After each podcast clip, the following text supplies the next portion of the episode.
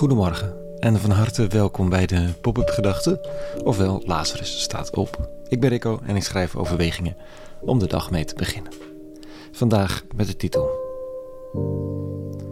Wat zijn we nou helemaal? Pop-up Gedachten, donderdag 21 april 2022. Ernest Becker filosoof in de lijn van Freud, met dan met fascinatie voor de angst voor de dood van de mens plaats van over seks, schrijft dat de mens zich steeds weer God waant en daar vlak in de buurt komt, maar dan toch ook altijd weer moet poepen. Die platte aardse bezigheid waar je echt niet onderuit komt. En als je dat wel probeert te negeren, dan wordt het gênant. De mens kan zich groot en onafhankelijk wanen, maar als je aan het dunne bent, loopt het toch uit je broek. Met één mini-bacterie zien we groen en geel en liggen onmachtig te zweten op ons bed, rillend als een blad aan de boom. En precies tot net zoveel in staat als het gemiddelde blad aan de boom. Het is dat iets je draagt of vasthoudt, anders zou je nog verder naar beneden dwarrelen en vergaan. Dat idee. Zoals de psalmdichter vanochtend zegt: Eer onze Heer, hoe ontzagwekkend is uw naam op aarde, wat is dan de sterveling dat u aan hem denkt? Het mensenkind dat u naar hem omzit.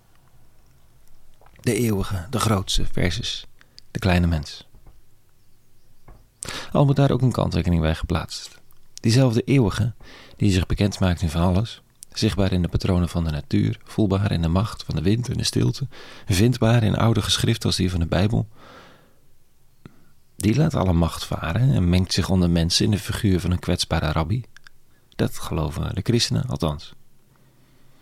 De almachtige Godheid weet dat om te bereiken wat hij wil, mensen die uit zichzelf het goede kiezen, juist de almacht moet afgelegd.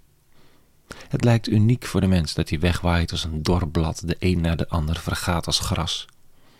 Maar kijk naar de levenstijd van Jezus zelf. En naar de momenten waarop er vrede was tussen de God van Abraham, Isaac en Jacob en het Joodse volk. Volgens de geschriften waren die momenten even vluchtig als het bestaan van de mens. Kwetsbaar, zomaar weer voorbij. Al snel was het volk de eeuwige weer vergeten, alsof er nooit een uittocht uit Egypte of een uitredding uit de lende was geweest. Kwetsbaar als het gras is de mens en is voor hem of haar het bestaan van zijn of haar God. Het is er even, dan is het zo weer weg. En die momenten die dan zo weer weg zijn, zijn goddelijk. Die momenten dat het wel klopt, dat de mens op de voeten staat, of juist onderuit geveegd wordt door de schoonheid, de liefde, het goede, het moment. Als de mens boven zichzelf uit lijkt te stijgen en het even klopt en er staat niet veel minder dan een engel hebt u hem geschapen, hem omkleed met schoonheid en met pracht, heel uw schepping aan hem onderworpen, alles aan zijn voeten neergelegd. Zelfde psalm, zelfde waarheid.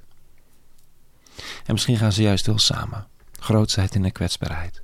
Juist in, de in het omarmen van de vergankelijkheid huist de eeuwigheid. In de kwetsbare liefde huist de onaantastbare grootheid. De godheid, zoals die zich presenteert in de Joodse geschriften, oefent in de geschiedenis eigenlijk zo weinig macht en controle uit op de directe dingen. Het loopt steeds weer uit de klauwen en dan is hij of zij of het er als de kippen bij om weer de aandacht te vinden, te redden wat er te redden valt, in de pijn en het verlies, nabij te zijn en opnieuw te leren wat gerechtigheid is. Groot en kwetsbaar, klein en machtig, het is altijd samen. Zo lijkt het wel. Nou, tot zover. Even vanochtend. Een hele goede donderdag gewenst. In al zijn uitersten. En vrede. En alle goeds.